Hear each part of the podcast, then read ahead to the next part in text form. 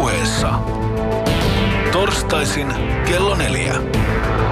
Riku ja Tunna. Doc Ventures.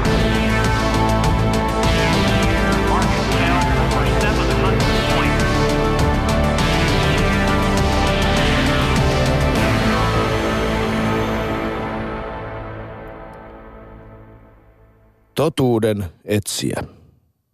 Lensi aattehet aroilla, niin kuin raisut villiratsut, en niitä tavannut kiinni. Keinuivat kuvien sarjat Intian ikilehoissa. Virran vienon lainehilla olivat uinuttaa minutkin. Entäpä Egyptin maasta löytäisin salasanani? Matkusti matematiikka, mittoinensa muotoinensa, haudoilla entisen Egyptin. Sit oli kotona kyllin. Synagoganko sylistä? Löydän varman vastauksen. Galilean laaksoloista, ristin kultaisen kuvusta. Jehova jyrisi siellä. Niin kuin pitkän pilven ääni. Värisi veriset uhrit. Vavahteli kaikki kansa alla Abramin Jumalan. Iisakin ja Jaakobinkin. Itse vaati ihmisuhrin, isä pojalta omalta. Kuolon kurjan ristinpuussa, vuoksi herjan ihmisheimon. En mä löydä etsimääni. Menen sieluni sisälle, oman rinnan onkaloihin, löydän luottehen lujimman, jolla torjun turmat kaikki. Kuten joku saattoi äskeisestä Fätin mureahkosta äänestä päätellä, Yle Puheen studion on vuoden tauon jälkeen ottanut haltuunsa Doc Ventures – Seuraavan tunnin ajan ö, tulemme tekemään kaikkemme, jotta pystyisimme aivopesemään teidät mahdollisimman tehokkaasti tällä yksisuuntaisella kommunikaatiovälineellä. Puheen mikrofoneihin subliminaalisia salaviestejä tulee siis seuraavan tunnin ajan kuiskuttelemaan duetto, johon kuulumme me – Meikäs Mugu, viherpiipertäjäksi ja ituhipiksi haukuttu toimittaja Tunna Milonov sekä vieressäni pontevasti hyllyvä kollegani Rantala Riku, vihattu ja rakastettu mediapersona ja keski-ikäinen kansanmies. No niin, se alkoi sekavasti. Hyvää torstaita minunkin puolestani täältä. Rajoitetun sananvapauden pyhätystä ja joidenkin mukaan monikulturismin edistämiseen kaikin resurssein pakotetusta ja – Toisaalta myös Elinkeinoelämän keskusliiton mielipiteitä robotin lailla toistavasta valtion Europravdasta, Yleisradiosta, täältä Pasilasta, jossa aloittelimme Eino Leinon hienolla totuuden etsiä runolla. Niin, sydämellisesti tervetuloa myös minunkin puolestani Doc neljännen tuotantokauden neitseelliseen ensimmäiseen radiolähetykseen, joka edellisestä kolmesta kaudesta poiketen tapahtuu siis TV-lähetyksen jälkeen – ja mainittakoon, että Somehermokeskuksemme vääpeli Tunna Milonov on jälleen sikaillut ja somettanut, että mä oon muka laulamassa täällä jonkun Let It Go 20 eri kielellä. Niin te kuulijat, jotka olette vain sen vuoksi linjoilla, niin voitte vielä odotella hieman. Se ei tule ihan tässä ainakaan alkulähetyksestä tapahtumaan. Sunnataan kostetaan. Niin, äh, tsekkaillaan. Tänä vuonna äh, me aloitetaan tämä aivopesu TVn puolelta aina keskiviikkona ja jatketaan sitten tätä infosotaamme seuraavana päivänä täällä Yle Puheen puolella, jotta me saataisiin tämä meidän propaganda mahdollisimman tehokkaasti läpi teidän vaikutusalttiisiin mieliinne. Ja koska me ollaan maamme edistyksellisen transmedia-hanke, me trollataan teidän ajatuksia teille väsymättä, siis meidän ajatuksiamme myös sosiaalisessa mediassa ja siellä ATK puolella. Mutta jotta tämä propaganda ei menisi ihan pelkästään yksipuolisiksi, me kannustetaan kaikkia teitä, hyvät ihmiset, kaikki mies- ja naisoletetut kuulijamme, tänäänkin keskustelemaan kanssamme yhteis- yhteisöllisen ATK-alustoilla asiatunnisteella, eli hashish tagillä Doc Ventures. Starttasimme Doc Ventures-kauden eilen illalla siis Venäjän valtion virallista tiedotuslinjaa edustavalla dokkarilla World Order, jonka pääosassa tai päälähteenä nähtiin itse presidentti Vladimir Putin ja tämä elokuvahan on nähtävissä Yle Areenassa, joten kaikki te, jotka ette ole vielä nähneet, niin käykääpä katsomassa ja muistakaa myös katsoa siihen kehystykseksi Doc Venturesin jälkipuinti. Niin, senpä vuoksi teemana onkin tänään infosota. Kiitos muuten vielä kaikille eilisestä keskustelusta. Se oli aihe huomioon ottaen poikkeuksellisen laadukasta. Palataan siihen vielä tuossa myöhemmin. Se oli mun mielestä todella ihme, että linjoilla ei ollut niin paljon trolleja. Me tehtiin myös ö, ennätys ja keskustelu kävi kaikin puolin kuumana. Kiitos ihmiset aktiivisuudesta, aivan mahtavaa. Jep, todellakin kiitoksia omastakin puolestani. Ja se mitä me ehditty puida eilen televisiossa on tarkoitus käydä läpi täällä tänään meidän vieraamme avustuksella. Varmasti saamme paljon uutta näkökulmaa ja henkilökohtaista kokemusta. Siitä kuulemme paljon, nimittäin päivän meidän radiovieras tänään on toimittaja Jessica Aro – Nettitrollien vainoamaksi itsekin joutunut suomalainen toimittaja, joka palkittiin vuoden 2015 Venäjän trolleja käsittelevästä Scoopista Bonnierin journalistipalkinnolla.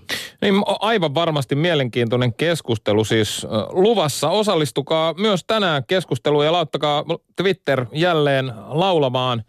Minä pyrin täällä lukemaan teidän kommenttejanne ja äh, sisällyttämään lähmänne tänne keskusteluun Siis tietenkin silloin, kun sellainen sattuu omiin tarkoitusperiini sopivan. Vastakkaisia mielipiteitä ei tietenkään suvaita. Ei missään nimessä. Mutta ennen kuin syksystään päädellä tähän kohtalaisen kokoiseen teemaan, niin kertaapa tunna vielä nyt niille, jotka ei tätä ohjelmaa tunne, että mikä tämä Doc Ventures nyt oikein on. Niin, se on kyllä tähän väliin syytä kerrata. Doc Ventures, sehän on kaikessa yksinkertaisuudessaan Suomen suurin leffakerho, jossa joka keskiviikko kokoonnutaan yyteröimään maailman hienoimpia tai ehkä tässä tapauksessa hämmentävämpiä dokumenttielokuvia. Siis yksinkertainen idea, joka on kadonnut akuutihkosti hansikkaasta. Doc Venturesista on näiden vuosien saatossa muodostunut täydet 360 astetta kattava monimedia pärinä, jossa tarkastelun alle otetaan suuria teemoja ajatuksella, mitä jokaisen tulisi tietää maailmasta – Kuusi universaalia teemaa, kuusi laatudokumenttia ja kuusi syventävää keskustelua. Korjaa viisi laatudokumenttia, mutta tota, yksi Doc Venturesin kantavista Etkö teemoista. pitänyt eilistä dokumenttia laatu? Se oli erittäin hyvin tehty. No se on kyllä totta, se on kyllä totta. Älä siis jauha pauhaa jaskaa. No ei jauheta, käydään sitäkin kohta läpi. Mutta yksi Doc Venturesin kantavista teemoista on myös taistella apatiaa vastaan. Siksi me pyritään aktivoimaan kansaa siis ihan konkreettisinkin keinoin. Ja meille perustettiin trollitutka, jonka tarkoituksena on tutkia disinformaatio ja kaikenlaisen paskapuheen leviämistä. Eli aina kun näette somessa räyhäävää ja keskustelua häiriköivän trollin, merkatkaapa se hashtagillä Doc Ventures trollitutka. Kehotamme myös menemään osoitteeseen yle.fi kautta Docventures. Siellä on kiinnostavaa taustaa tästä meidän päivän teemasta infosodasta. Mutta nyt asiaan. Olemme siis saaneet vieraaksemme tänne tänään Jessica Aron, toimittajan, joka palkittiin taannoin Bonnierin journalistipalkinnolla aiheena Venäjän trollit Suomessa – Jesse Karo on myös itse joutunut venäjämielisten trollien häirinnän kohteeksi. Aivan hetken kuluttua alkaa siis Doc Venturesin suuri trollikeskustelu. Yle puheessa. Riku ja Tunna. Doc Ventures. Studiossa siis Rantala ja Milanov. Doc Ventures infosota teemana ja studion on saapunut vieraamme toimittaja Jessica Karo. Tervetuloa. Kiitos, ihana olla täällä. Moi. Eilen siis nähtiin todella World Order. Venäläinen tuore elokuva, joulukuussa 2015 valmistunut elokuva kansainvälisen politiikan kiemuroista. Ja kaikki te, jotka tosiaan ette ole sitä vielä nähneet, menkääpä areenaan tsekkaamaan ja muistakaa katsoa kehystykseksi tämä jälkipuinti, jossa mukana keskustelemassa kanssamme elokuvasta olivat ulkoministeriön erikoistutkija Sinikukka Saari ja pitkäaikainen ministeri, ulkoministeri ja historioitsija Erkki Tuomioja. Mutta mitä Jessica Aro, katsoitko elokuvan? Joo, katsoin kyllä siis. Äh, mulla meni noin viisi minuuttia siitä alusta. Mä alkoi oikeasti sattua päähän. Usein niin, niin käy, kun mä luen todella äh, tai katon todella kovan luokan propagandamateriaalia. Se vaan, se vaan sattuu fyysisesti, koska siinä on niin uskomatonta juttu. Ja tota, mä itse asiassa kyseenalaistaisin sen, että voidaanko sanoa dokkariksi, voidaanko sanoa elokuvaksi. Mitkä on dokkari ja elokuvan määritelmät, koska jos toi oli dokkari tai elokuva, niin, niin mitä tavallaan sellainen kunnollinen äm, faktoihin pohjautuva, oikeasti asiantuntijoita lähteenä käyttävä äh, länsimainen dokkari on. Niin, oikeasti. Kyllä, eikö, eikö kyllä. toi vähän vedä niin kuin, äh, mattoa perinteisen dokkarikäsityksen jalkojen alta? Koska tämähän oli siis täyttä politiikkaa. Tässä oli äh, asia, asiantuntijana käytettiin yhtä hahmoa. Kaikki oli yhden hahmon äh, ympärille rakennettu, siis Vladimir Putinin, joka äh, siviilitaustaltaan hän on siis KGBn vakoja ja sellaisenakin aikalaiskertomusten mukaan ainoastaan keskinkertainen parhaimmillaankin. Ja nyt on johtanut sitten Venäjää pitkään autoritaarisesti, niin hänelle annettiin tässä asiantuntijan rooli. Äh, mä listasin tosi monta asiaa, siis maailmantaloudessa, kansainvälisessä politiikassa, moraalissa, etiikassa, YK liittyvissä kysymyksissä, jopa maailman historian suhteen hän esiintyi siinä asiantuntijana ja myös maailman talousjärjestelmän. Että tota, ja sitten siihen oli haettu ainoastaan sellaisia hänen näkemyksiään tukevia niin sanottuja asiantuntijoita, jotka itse asiassa oli poliiti, Venäjän poliitikkoja. Varsinaiset tutkijat ja asiantuntijat puuttu kokonaan Et, siitä. etkä pidä siis Oliver Stonea äh, asiantuntijana. Mä luulen, Niin, että se oli 80-luvun kokkelikauden Oliver Stone voisi olla aika kova, aika kova tota, kaveri antaa erilaista lausuntoa.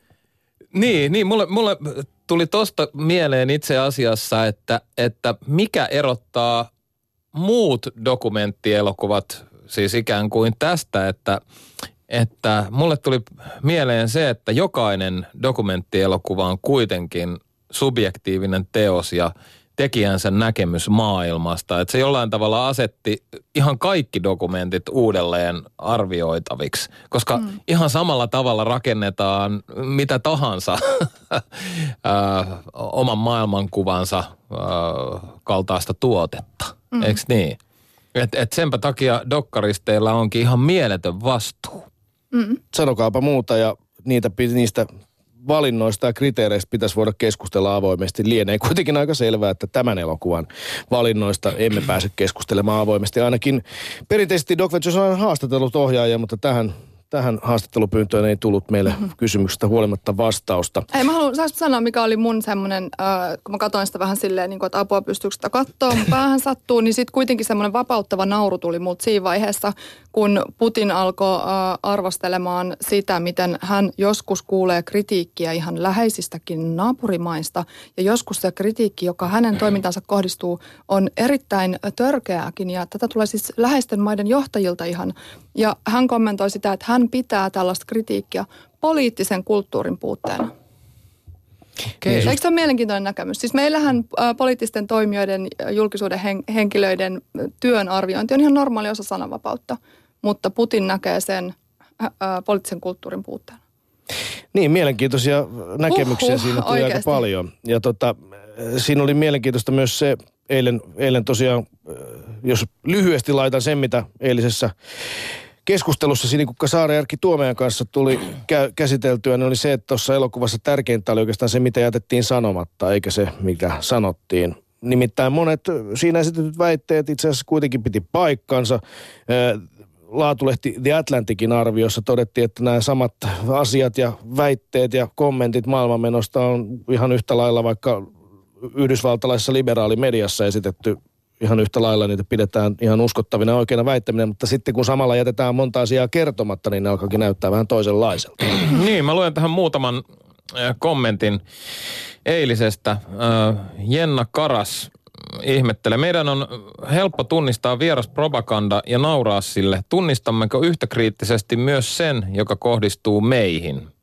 Pyry Kantanen, miten Putinin, jos joku uhkaa sinua, iske ensin retoriikka ja Syyrian pommitus on moraalisesti pahe, parempi kuin USAn väliintulot. Valtamediamme ovat painottuneet länteen vai onko todellisuus kuitenkin idän ja lännen välistä harmaata aluetta, pohtii ö, Niko Lehtonen täällä.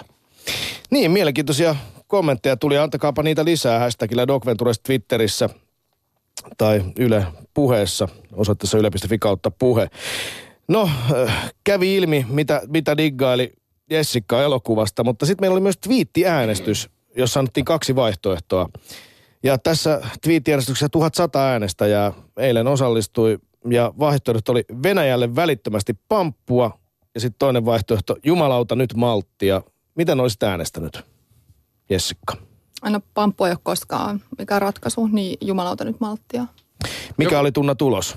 Öö, siis toi, toi jumalauta nyt malttia voitti, voitti tota 66 prosentilla, mutta mun mielestä kaikista paras oli se, että nyt maltilla pamppua. No niin. Mutta hyvät kuuntelijat, Jessica Aro on täällä meillä tänään vieraana erityisesti siksi, että sä oot Jessica joutunut aika massiivisen mustamaalauskomppanian kohteeksi sen jälkeen, kun sä olit tehnyt tämän aikaisemmin jo viitatun jutun Pietarin trollitehtaasta. Jep. Mistä tämä kaikki alkoi? No siis kaikkihan alkoi, siitä on melkein tarkalleen kaksi vuotta, kun mä tein Yle Uutisiin sellaisen joukkoistusartikkelin. Mä olin jo siis seurannut sitä ennen paljon Venäjää, tehnyt juttuja Venäjän informaatiosodan käynnistä, äm, Ukrainasta äm, ja Venäjän toimista siellä. Ja sitten mun huomion kiinnitti tämä trolli asia. Eli saman viikon aikana kolme eri asiantuntijaa oli Suomen mediassa kertonut ö, joko tulleensa itse trollatuiksi muun muassa silloinen puolustusministeri Karl Haglund.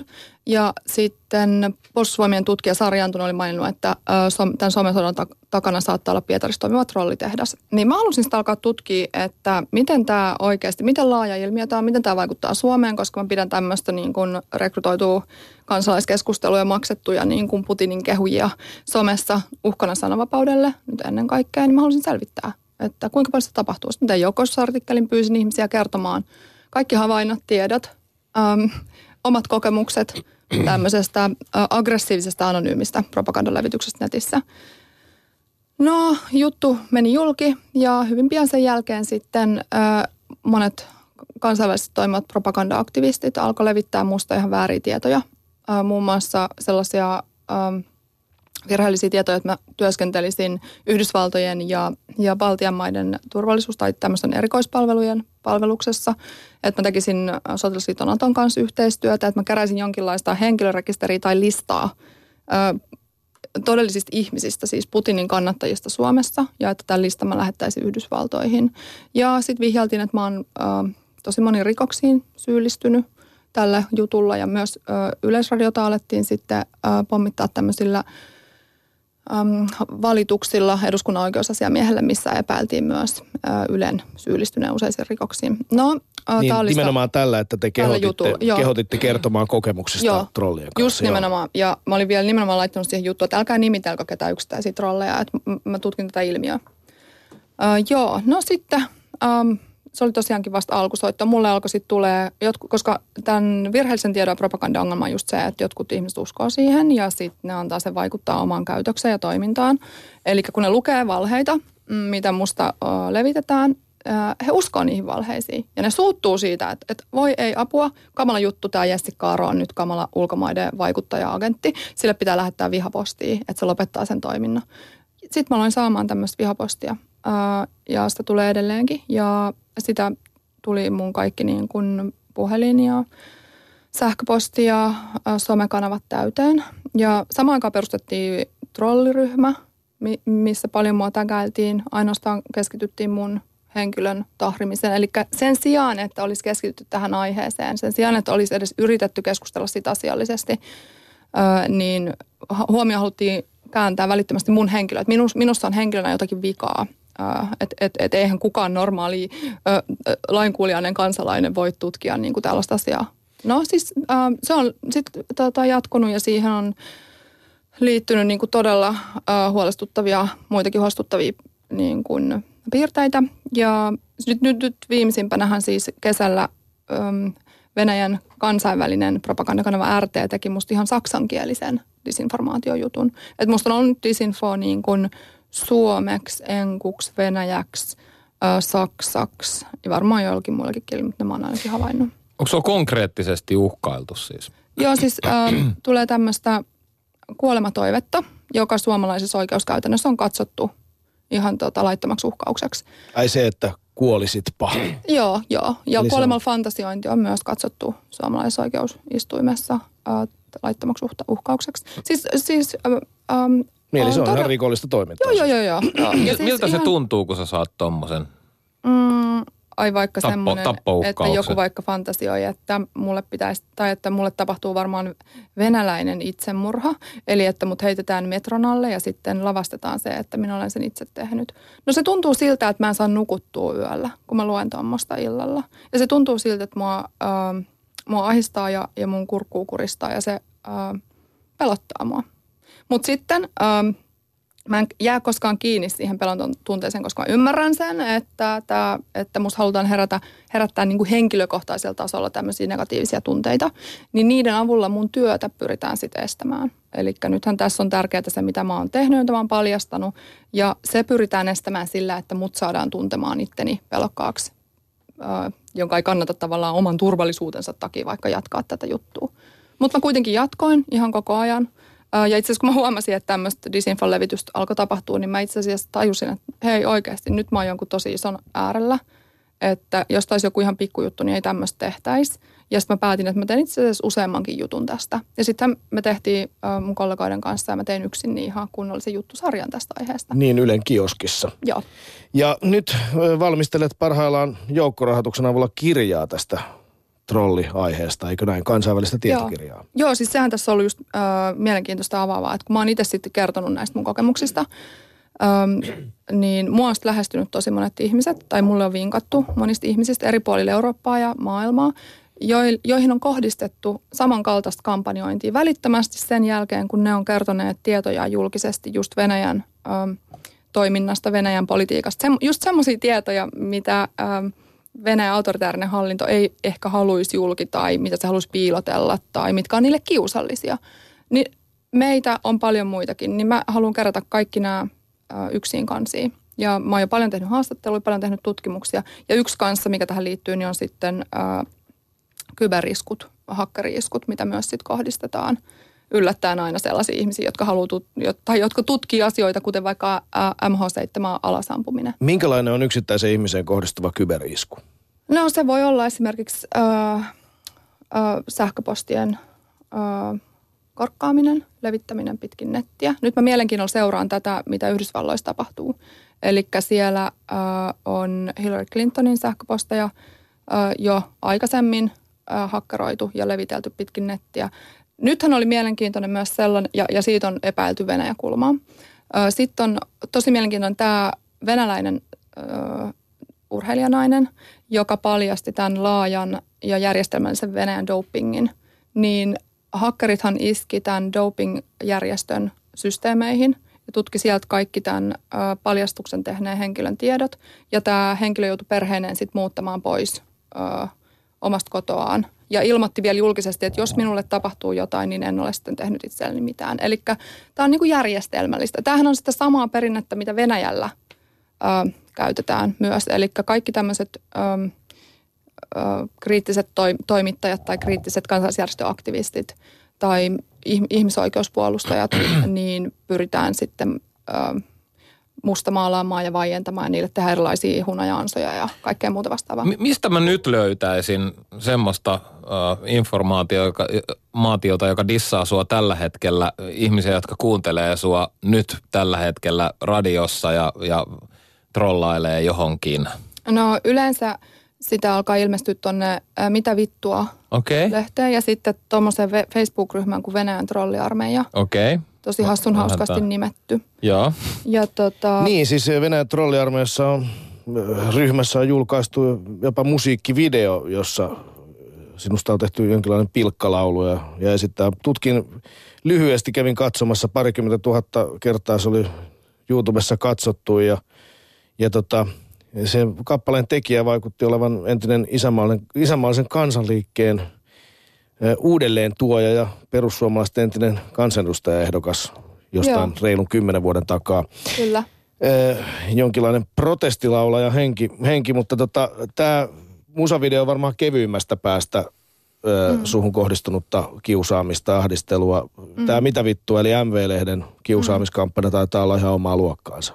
Joo, mä just googletin yhten päivän. Siellä on ihan tuhansia kertoja mainittu mun nimi todella epäasiallisissa salaliittoteoria- ja häpäisyyhteyksissä. Ja siis mä haluan mainita tästä MV-lehdestä, että sehän ei ole ainoastaan tämä yksi sivusto, vaan tämän MV-lehden omistajan tai tämmöisen julkisen puheukon nimiin, Ilja Janitskinin nimiin, on rekisteröity useita muitakin tällaisia vihasivustoja. Siellä on myös niin kuin englanninkielinen What the Fuck-sivusto on hänen nimissään. Sitten on tämä FinCrime, nämä on samankaltaisia, sitten Uber-uutiset. Eli siellä samankaltaista materiaalia julkaistaan. Ja tota, Mikä se tilanne on nyt? Onko tämä MV-lehti nyt suljettu? Kyllä se näyttää pyörivä ihan täydeltä teholla. Just tänään äh, lueskelin sitä järkyttyneenä taas. Sehän on siis, se on niinku tosi mielenkiintoinen sekoitus tämmöistä äärioikeiston uusnatsien äh, propagandaa ähm, ja salaliitto, erilaisia salaliittoteorioita, mutta siellä tehdään todella härskejä kampanjoita ylipäätään kaikkia sellaisia henkilöitä kohtaa, jotka vähänkään puhuu ähm, Venäjä infovaikuttamisesta tai, tai hakee ihmisoikeuksia maahan muuttajille tai, tai papeista tehdään kovaa vihapuhetta. Se on ihan tämmöinen niin vihapuheautomaatti. Ja siellähän on siis, tota, siellä myös rekrytoidaan noita Suomen vastarintaliikkeen jäseniä ja siellä on niillä oma keskustelupalsta, missä ne rekrytoi porukkaa. Ja, et se näyttää, niin kuin, että siellä on yhdistetty kaikki tämmöiset niin kuin Suomen äärioikeiston keskeiset toimijat, niin kuin magneettimedia ja joka on saanut aikaisemmin kiihotustuomion. Ja tota, ää, nämä Suomen vastarintaliikkeen blogit on siellä hyvin edustettu. No nyt lienee aika selvää, että, että ainakin valtaosa tästä sun kohdistuvasta kiusaamisesta tai, tai merkittävä osa on, on täysin laitonta toimintaa. Mitä tekee poliisi? Jessi Kaaro. No, luin lehdestä, että, että olisi tota esitutkinta käynnissä tuossa tota maaliskuussa – luin, että tut, tutkii toivoakseni. Poliisi tutkii, niin. Joo. Poliisia kohtaan on aika voimakasta kritiikkiä siitä, että näihin ei suhtauduta vakavasti näihin sosiaalisessa mediassa esitettyihin uhkailuihin, vihapuheisiin ja, ja henkilökohtaisiin loukkauksiin, laittomiin toimintoihin. Oletko samaa mieltä toimittaja Essi Karo, että tässä ei olla tarpeeksi aktiivisesti ryhdytty toimiin? No nyt jos mä puhun just yleisesti ö, esimerkiksi MV-lehdestä, joka on, jonka luonne on ollut alusta asti aika selvää, että se on kiihottamista kansanryhmää vastaan ja, ja tota, ö, siten rikollista materiaalia, niin sehän on saanut olla aika vapaasti temmeltä aika pitkä aikaa. Että onko se nyt ollut kohti just pari vuotta olemassa vai vähän alle pari vuotta, niin se on nyt hyvä, että siihen nyt puututaan. Mutta just kuten sanottu, niin se on tämmöinen vihapuheautomaatti. Siis ylipäätään ö, mä saan tosi paljon sellaisia viestejä ihmisiltä, jotka, jotka sanoo, että hyvä, että sinä puhut näistä asioista, kun minä en uskalla – kun minua pelottaa, että joudun vihapuheiden kohteeksi ja että, mm, että, että tosi paljon voimia sinulle, että teet niin kuin meidänkin edestämme työtä, jotka emme uskalla. Tai siis ajatelkaa nyt siis tutkia, vaikka on muuhun yhteydessä, joka sanoo, että, sen pit, että se tutkii Venäjää, mutta sen pitää nyt, kun se on katsonut, mitä mulle tapahtuu, niin sen pitää nyt vähän miettiä, että milloin sen oma henkilökohtainen elämäntilanne sallii, että se voi julkaista sen omia tutkimustuloksia. Tämä on ihan hirveä tilanne. No se sehän, ei todellakaan kuulosta hyvältä. Siis sehän tarkoittaa, että täällä äh, ihmiset sensuroi itseään, äh, koska he, heidän pä, päittensä sisään on jo päästy. Eli mun mielestä jo hyvän aikaa sitten olisi pitänyt vetää tiukasti selkeät rajat, mikä on vihapuhetta, mikä on laitonta, mitä ei hyväksytä, mitä ei suvaita, mistä saa sakot, mistä tota, joutuu niin kun, saa enemmän sit kunnon kakkua vaikka. Ja siis tehdään rajat selväksi. Ihan niin, selväksi. Nyt monelle vähän... on epäselvää. Niin, niin, niin, sehän on niin uutta. Meidän, meidän toiminta tuolla netissä, netissä, niin se on mm. kaikille niin uutta, mm. että ihmiset on vielä vähän pihalla siitä, että mm. et, et mitä saa tehdä ja mitä ei saa tehdä. Mm. Niin Jessi Kaaro, täällä siis Doc Venturesin info, info, infosota-jaksossa kuultavana toimittaja massiivisen nettikiusaamiskampanjan kohteeksi joutunut Venäjän trolleista kirjoittanut toimittaja Karo Rantala ja Milonov studiossa. Olet kertonut, että myös Venäjän media osallistuu jonkinlaiseen painostukseen. Onko sulle tai sun kollegoille tullut täällä Suomessa painostusta Venäjän median taholta? No, on ainakin just, tähän nyt tulee tuorempaan esimerkin mieleen ainakin tämä RT-juttu, saksankielinen juttu, missä oli muuten käytetty Uber-uutisten kuvamateriaalia aiemmin musta tekemään semmoista lokamateriaalia, missä mut yhdistetään NATO symboliikkaan, koska mut on jo silloin kaksi vuotta sitten haluttu leimata joskus niin sanotusti NATO-ekstremistiksi. Just. No joo, mutta kuitenkin mielenkiintoinen tämä yhteys, että Saksan ää, tota, kielellä toimiva Venäjän propaganda sivusto haluaa käyttää. On just sattumoisin löytänyt suomalaisen ö, vihasivuston mat, matskuja. No joo, mutta siis se nyt on ö, viimeisin. Ja se oli siis just niin naurettavaa, että RTn Twitter-tili, joka on tietenkin anonyymi, ei sieltä löydy ketään tekijöitä, kuten ei myöskään niiden Venäjän median juttujen lopusta, niin halusi pingata mut siihen juttuun. Se halusi niin kuin oikein, että kato, vähän niin kuin esittelee niin kuin omaa kakkapökälettä, semmoinen pikkuinen lapsi, että kato mikä me tehtiin, luet, luet tämä juttu. Niin eikö se aika tehtiin tyypillistä nettikiusaamisessa, tämmönen että pingataan sen Joo. kiusaamisen kohde, että se erehtyy katsomaan sen Joo. jutun. Tähän kohtaan lienee hyvä hetki lukea pieni analyysi venäläisestä mediasta. Tämä, tämä teksti on peräisin MTV3 entisen Venäjän kirjavaihtajan Outi Parikan mainiosta kirjasta Äiti Venäjän Aapinen. Ja tässä äh, Outi Parikka analysoi Venäjän mediaa seuraavasti. Vastoin ennakko-odotuksia Venäjän televisiosta ei tullut kansalaisyhteiskunnan peruspilaria ja monien mediatutkijoiden mielestä se on epäonnistunut demokraattisena johtajana. Objektiivisen tiedon jakaja ja todellisia vaihtoehtoja vaaleissa antavan median sijasta Venäjän televisio on ottanut yksipuolisen kannan. Se palvelee lähinnä vain poliittisia vallanpitäjiä. Lännessä luultiin, että Venäjällä syntyisi luonnostaan halu vaalia sananvapautta, mutta Venäjän väestö on yllättänyt länsimaat. Mediatutkijat ovat havainneet, että venäläiset tiedostavat kyllä hyvin Venäjän median välittämän tiedon vääristymät ja epätasapainon, mutta hyväksyvät sen. Moniarvoinen tiedonvälitys saa kärsiä, jos korvauksena saadaan lisää kansallista yhtenäisyyttä ja ylpeyden tunnetta. Tutkimuksessa on paljastunut, että imago on objektiivisuutta tärkeämpää venäläisessä ajattelumaailmassa. Ja sen lisäksi on tullut esille näissä tutkimuksissa, että myös venäläiset toimittajat usein näkevät oman roolinsa vähän toisin kuin suomalaiset, suomalaiset median työntekijät. Eli, eli toimittajat kokevat, he ovat itse tärkeässä tehtävässä palauttamassa kansallista ylpeyttä ja vaihtoehtoinen tiedonvälitys ja monipuolinen tiedonvälitys voidaan sen puolesta uhrata, koska yleisö kaipaa optimismia ja rauhoittavaa sävyä enemmän kuin totuutta. Yle puheessa. Riku ja Tunna. Doc Ventures. Näin siis Outi Parikka, MTV3 entinen kirjeenvaihtaja, kirjassaan äiti Venäjän Aapinen. Kuulostiko Jessi Kaaro tutulta? Joo, kyllä, kyllä kuulostaa. Mä oon itse jututtanut aikanaan tota Putinin entistä neuvonantajaa Andrei Illarionovia, joka työskenteli siis Putinin ihan superlähipiirissä 2000-2005.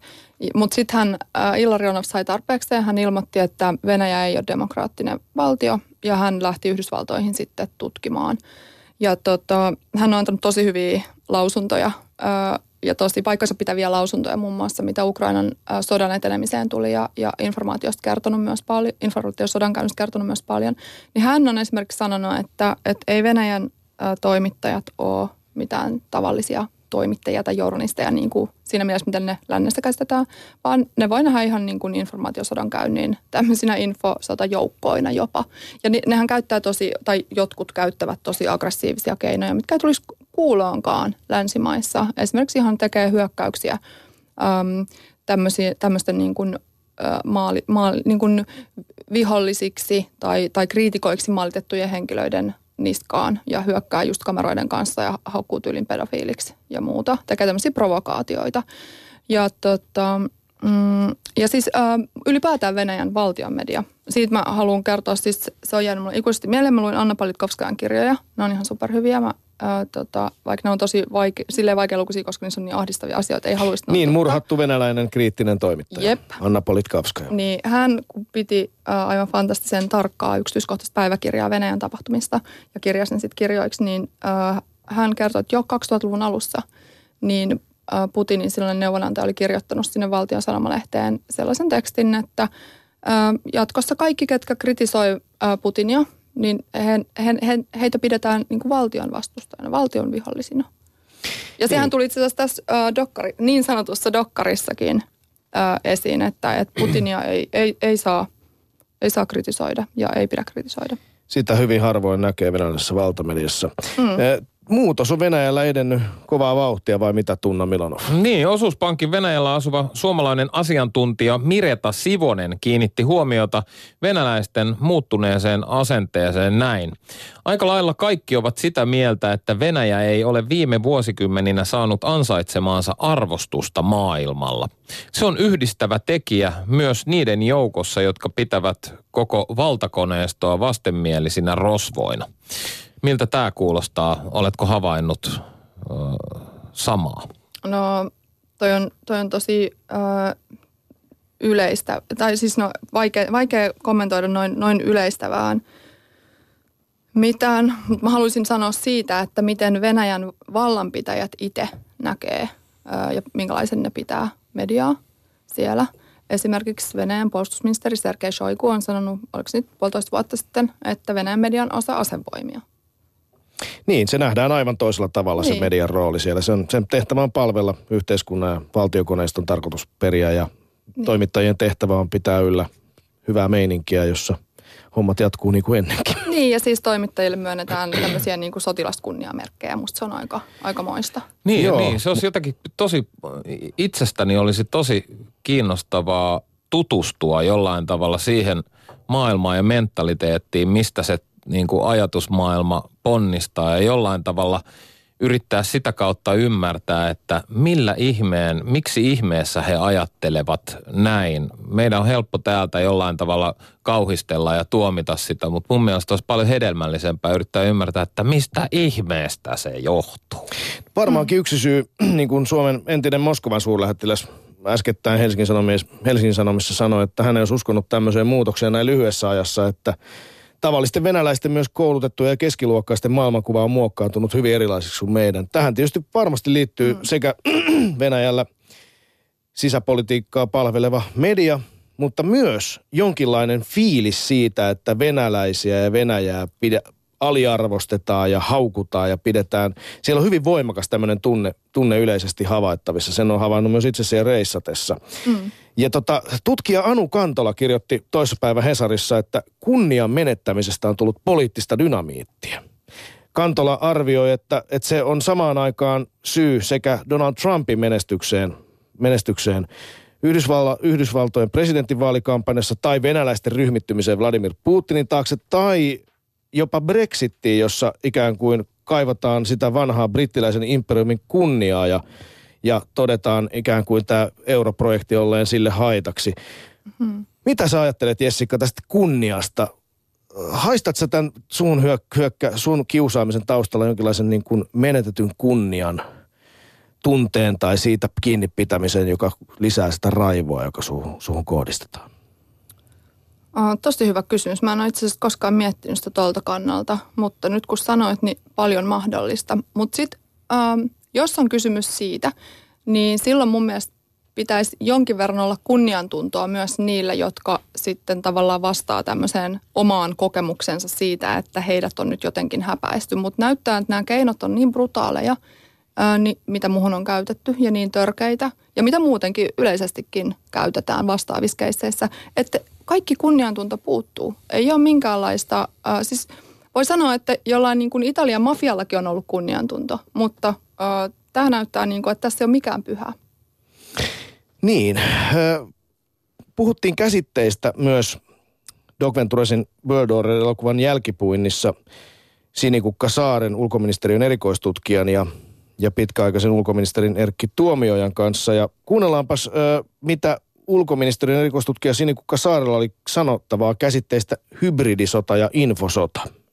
Mun mielestä kans niin sota on ehdottomasti väärä, että sekä hybridisota että infosota ehkä meidän pitäisi äh, niin kuin käyttää sellaista sanaa kuin vaikuttaminen, infovaikuttaminen tai hybridivaikuttaminen.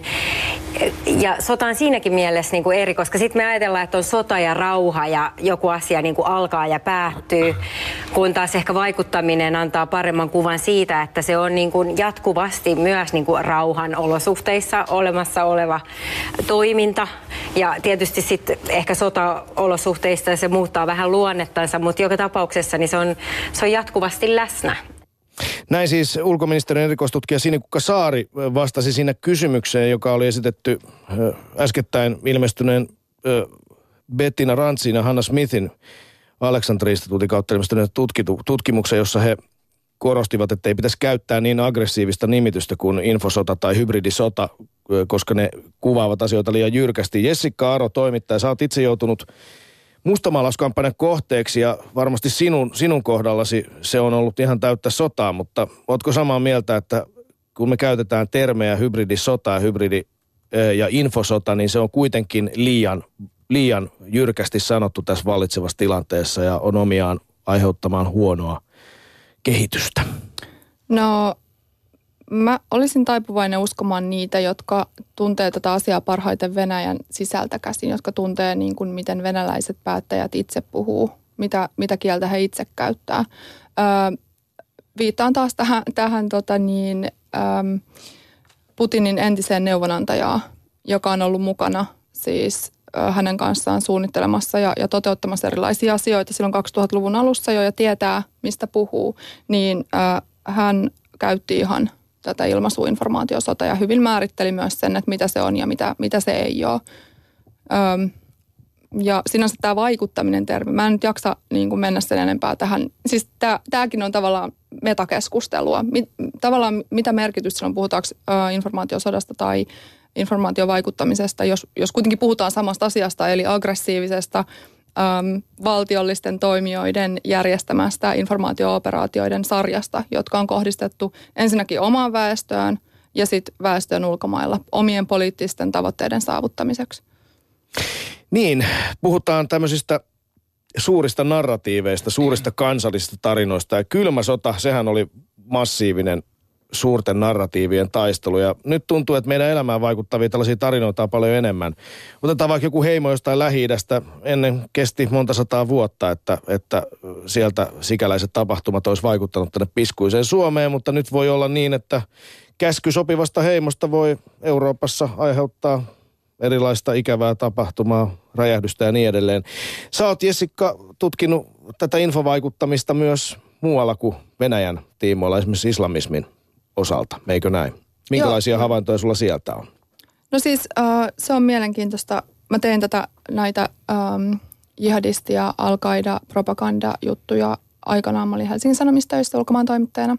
Ja kun mä oon aina kiinnostunut tämä propaganda, musta se on niin mahtavaa, on, äh, tota, kiehtova aihe, miten meihin siis vaikutetaan tämmöisillä näennäisen pehmeillä, mutta mut kuitenkin äh, niin kuin sotilaallisilla keinoilla, niin että me ei edes välttämättä tajuta sitä.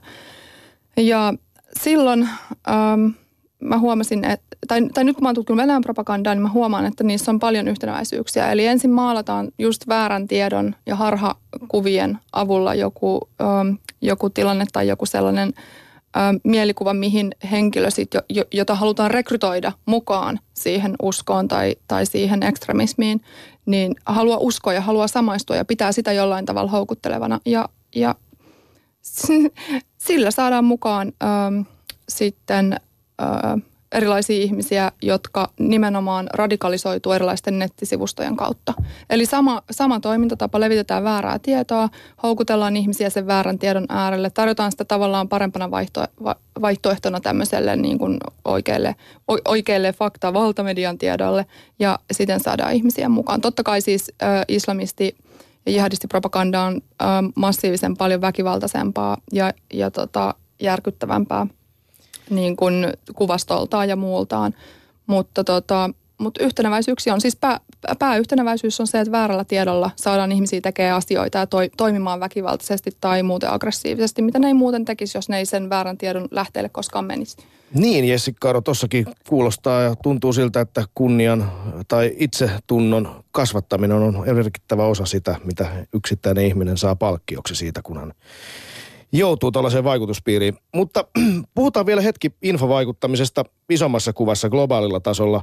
Jos mietitään vaikka yrityksiä, yritysten, isojen yritysten infovaikuttamista, sielläkin varmaan on erilaisia sotilaallisia keinoja käytössä. Ja kun mietitään maailman suuria viestintätoimistoja, äskettäin tapasin Tarja, äh, anteeksi, Arto Halosen, siis dokumenttiohjaaja Arto Halosen, joka kertoi, kertoi kun hän on tehnyt Turkmenistanin diktaattorista dokumenttielokuvan, niin Turkmenistan osti välittömästi palveluja erittäin hyvältä ja kalliilta lontoolaiselta viestintätoimistolta korjatakseen näitä väitteitä. Mm-hmm. Ja Yhdysvaltain ulkoasianhallinto ei tunnetusti käytä viestintätoimistoja, mutta toisaalta heidän oma viestintäosastonsa budjetti on niin suuri, että jos se olisi PR-toimisto, se olisi maailman toiseksi suurin PR-toimisto ja pelkästään Facebook-mainontaa käytetään satoja tuhansia dollareita.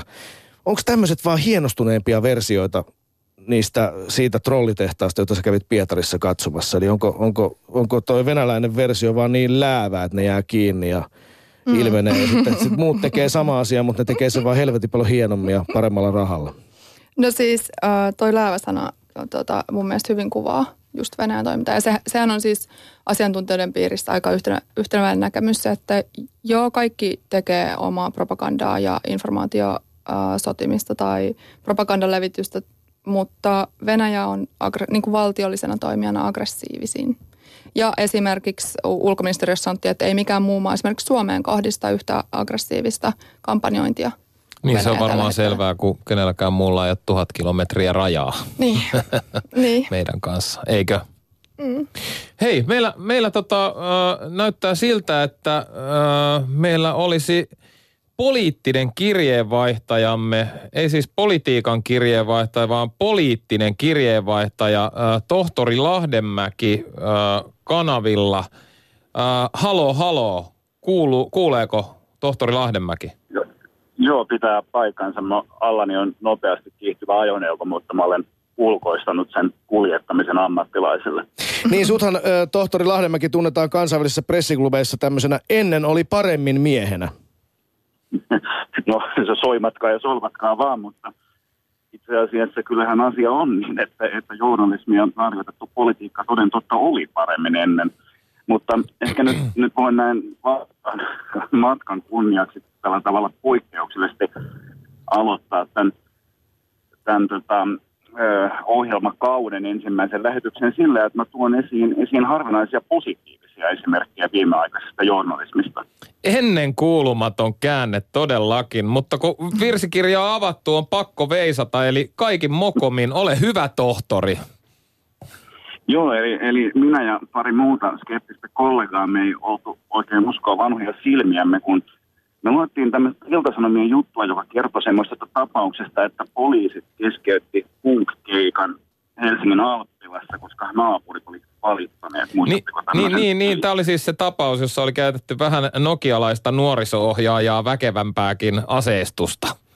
Siellä, siellä oli itkeretty jengiä huolellisesti sumuttamalla jo ja ammuttu sähköaseellakin – näin poliisi teki, mutta itse asiassa mikä tästä tapauksesta tai oikeastaan lehtijutusta teki erikoisen oli se, että Iltasanomat, jonka toimituksen henki on aika lailla semmoinen, että metsästysaseet, 50-luku talvisota hyvä, ja, ja sitten kaikki omaehtoisesti järjestetty on uhka pientaloasujalle, niin, niin tästä henkisestä ilmapiiristä huolimatta jopa Iltsu kuvasi ihan yhtä suurella painoarvolla näiden silminnäköiden ja näiden punkkareiden kuvauksia siitä, että poliisilta vaan lähti lapasesta näiden summuttimien sähköaseiden kanssa, no. siis samalla painoarvolla kuin myös poliisin kertomusta, että mitään ongelmaa ei ollut. No ei, eikö tollasta sitten ennen olisi poliittinen kirjeenvaihtajamme Ari Lahdenmäki sitten kerrottu? No aikaisemmin oli kyllä tapana, että viranomaisen näkemys kyseenalaistettiin vaan, jos oli suurin piirtein jonkin oikeusasiamiehen lausunto sen kyseenalaistettiin sen puheeksi. Se oli äärimmäisen harvinaista. Muuten lähtökohta oli aina se, että viranomainen kyllä toimii oikein ja tietää mikä on oikein ja toimii aina yleisen edun hyväksi. Itse asiassa tästä muutoksesta on toinenkin sellainen tuore esimerkki. Suomen Kuvalehti kirjoitti äskettäin, että Tulli oli liioitellut semmoisen huumeoperaationsa tuloksia, niin myös tämmöinen tämän niin kuin Tullin viestinnän kyseenalaistaminen on aika tavatonta. No mi- mistä sä tohtori sitten arvioit johtuvan sen, että viranomainen voi, voikin nykyään toimittajien mielestä erehtyä? No ensinnäkin ylipäänsä ihmisten koulutustaso ja sivistys ja yhteiskunnan avoimuus on kohentunut sen verran, että viranomaisen ja kansalaisen suhde ei enää ole niin kuin jonkun pikkulapsen ja kansakoulun opettajan välinen, jos näin voisi sanoa. Vaan ymmärretään, että viranomainenkin voi tehdä virheitä ja se voi olla työssään hyvä tai vähemmän hyvä. Toisaalta sitten myös tietysti se, että kun nykyään kaikilla on kännykäkamerat ja niitä taltioita voi julkaista missä vaan, niin tämä avoimuus on lisääntynyt niin, että keskiluokkakin näkee, jos poliisilta lähtee lapasesta ennen hän ei sitä nähnyt, kuin ennen keskiluokka käymissään punkkeikolla, vaan valmistaa iltaisen tuoret vastaan. no niin. Näin siis viikon politrikkailussa tohtori Lahdenmäki, Doc Venturesin poliittinen kirjeenvaihtaja. Täytyy kyllä sanoa, että tässä asiassa ehkä tämä Jari Aarnion huumerikosepäily on tehnyt itse asiassa suuren palveluksen avoimelle yhteiskunnalle, koska se on osoittanut, että kyllä kyttienkin puuhia saa ja kannattaakin toi, tonkia ja – Puhutaan paljon medialukutaidosta, mutta kenties myös median oma lukutaito ja kyky havaita asioita on parantunut. Tästä päästäkin kätevästi vielä viimeisen seitsemän minuutin, kahdeksan minuutin ajan, jota meillä on lähetysaikaa jäljellä. Täällä siis Dog Venturesin infosotajaksossa vieraana toimittaja Jessica Aro, Pietarin trollitehtaasta palkitun jutun kirjoittanut tällä hetkellä Venäjän trolleista kirjaa valmisteleva toimittaja. Medialukutaito. Siitä varmaan, siihen varmaan kiteytyy aika paljon tässä ongelmassa, eikö niin? Kyllä, siis olen huomannut, että yllättävätkin henkilöt, erittäin fiksuina, lukeneina, just sivistyneinä pitämäni henkilöt saattaa mennä ihan lankaan tämmöisten propagandatekstien osalta. Et se on, ja saattaa siteerata ihan kauheita hölynpölyä niin kuin faktatietona. Niin kuin sen näkee esimerkiksi tästä, mitä MV-lehti on, on tota, noussut yhä vaan luetummaksi luetummaksi. Oikeasti ihmiset uskoo sitä. Kun se tarjoillaan uutisten muodossa, niin senhän täytyy sitten pitää paikkaansa. Eli, mutta sitten mikä mua itseäni ilahduttaa ihan hirveästi, mä tosi paljon puhun tästä aiheesta ja, ja käyn myös nuorille kertomassa, ää, niin nuoret osaa itse asiassa tuntuu niin paremmin erottaa, mikä on shittiä ja, ja mikä ei kuin esimerkiksi keski-ikäiset miehet. Kaikella rakkaudella keski-ikäisille miehille, mutta heillä tuntuu erityisen paljon olevan ongelmia ryhmänä. Joo, mun, tos mun, mun poika, just kuusivuotias poika sanoi, että ei toi, ei tota on muokattu, ei tota photoshopat tota kuvaa. se on ihan täysin oikea. Mistä sä oot tuommoista oppinut? Päiväkodista. Eli kyllä, kyllä, Tämä ottaa hieman aikaa, mutta mm. kyllä mä luulen, että yhä paremmin ja paremmin ihmiset osaavat sitä mediaa lukea. Mutta pitäisikö sitä kouluttaa? Millä tavalla kehittäisit Jessica Aro suomalaista medialukutaitoa? No nythän on jo meneillään tosi paljon kaikki hyviä projekteja ja, ja tota, enemmän tietoisuuden lisäämistä tästä, minkälaisia vaikuttamiskeinoja on. Ihan siis puretaan ne analysoidaan ne kappaleiksi, nämä vaikuttamiskeinot ja mekanismit ja esitellään ne mahdollisimman havainnollisessa muodossa, mitä mä itse yritin just tehdä mun jutuissa ja yritettiin tehdä mun jutuissa. Niin aivan ja, asiallisesti. Niin, niin. Sitten ähm, ylipäätään siis mit, mitä on propaganda, mitä se tarkoittaa, mitä se voi olla, minkälaista on huomaamaton propaganda, minkälaista on ilmiselvä propaganda, mitä on kuvapropaganda, just tätä Photoshop-manipulaatiojuttua. Tota, um, mm, joo, nyt esimerkiksi on tulossa ihana ä, sananvapausprojekti uutisluokka, livenä, että me, me vähän kerrotaan tästä aiheesta suoraan koulujen penkeille telkkarin kautta. On tämmöisiä projekteja ja nythän myös yliopistoissa entistä enemmän panostetaan just kyberiin ja, ja tota, tietoasioiden ö, opetukseen. Tärkeitä aiheita. Tässä tota, äh, tuli semmoinen mieleen, täällä Ossi Rajala kommentoi, oleellisinta propagandassa on edelleen se, mitä ei sanota. Ja tämä on mietityttänyt mua eilen, koska meille tuli noin 4000 twiittiä ja mä en nähnyt siellä yhtäkään trollia, joka ihmetyttää mua todella paljon. Mä oon yrittänyt tämän koko lähetyksen ajan saada äh, jotain, joka äh, olisi jollain tavalla liitoksissa tähän trollailuun Venäjän trolliarmeijan Facebook-sivuilta tai yleisesti Twitteristä ja tänne ei ole tullut mitään. Onko todella niin, että oleellisinta propagandassa on edelleen se, mitä ei sanota? Eli ovatko trollit nyt vaienneet ja tekevät työtä tällä tavalla? niin, onko tämä osoitus siitä, että Pietarin trollitehtaassa tehdään sutta?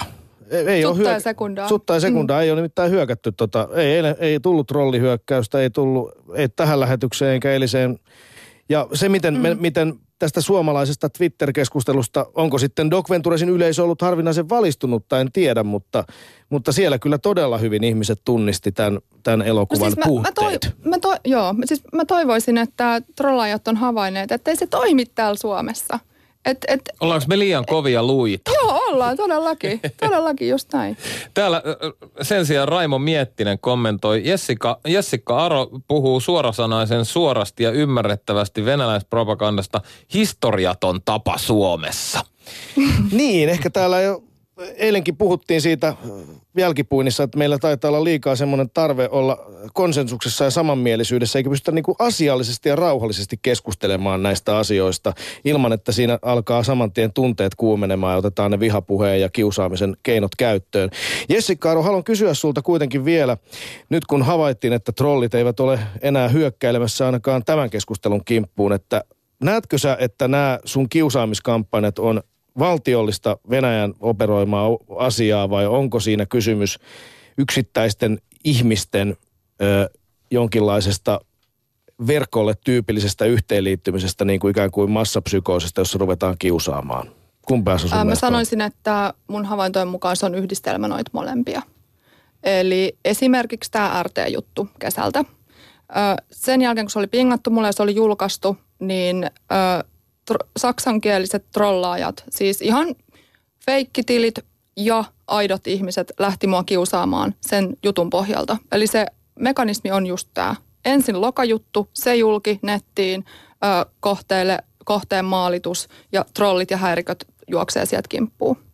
Ootko sä vielä, pystyt sä olemaan tässä asiassa enää millään tavalla ulkopuolena vai tuntuuko joskus sä oot itse jo osallinen tätä koko keissiä, jossa joitakin kaikkein kiihkeimpiä suomalaisia sinun inhoajasi ja kiusaajasi, niin tavallaan se niin kuin toimii jonkinlaisena, että sä, että sä syötät niille matskua ja ne fleimaa sulle takaisin. Oletko tunnet sä, että sä oot joutunut tämmöiseen kurimukseen mukaan?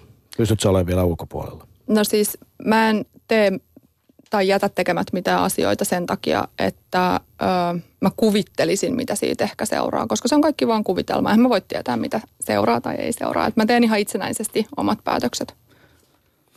Se oli hienosti sanottu. Kiitoksia Jessica Aro tästä haastattelusta Kiitos. ja keskustelusta. Ja tämä medialukutaidon korostamiseksi Doc Ventures julistaa nyt aivan uuden kansallisen merkkipäivän, hyvät ihmiset, hyvät Yleisradion kuuntelijat. Melkein tekisi mieli sanoa, että Pasila Porilaisten marssi, nimittäin Doc Ventures julistaa nyt kansallisen medialukutaidon päivän. Ja se on hyvin pian, hyvät ihmiset, sillä sunnuntaina on 11. päivä syyskuuta. Voiko olla parempaa päivää medialukutaidon päivälle, kansallisen medialukutaidon päivälle? Seuratkaa Docventuresin äh, hashtagia docventures yle.fi kautta docventures sekä Facebook-ryhmää. Saatte lisätietoa. Tulkaa mukaan pitämään yllä kansallista medialukutaitoa. Kiitos. Yle puheessa. Riku ja Tunna. Doc Ventures.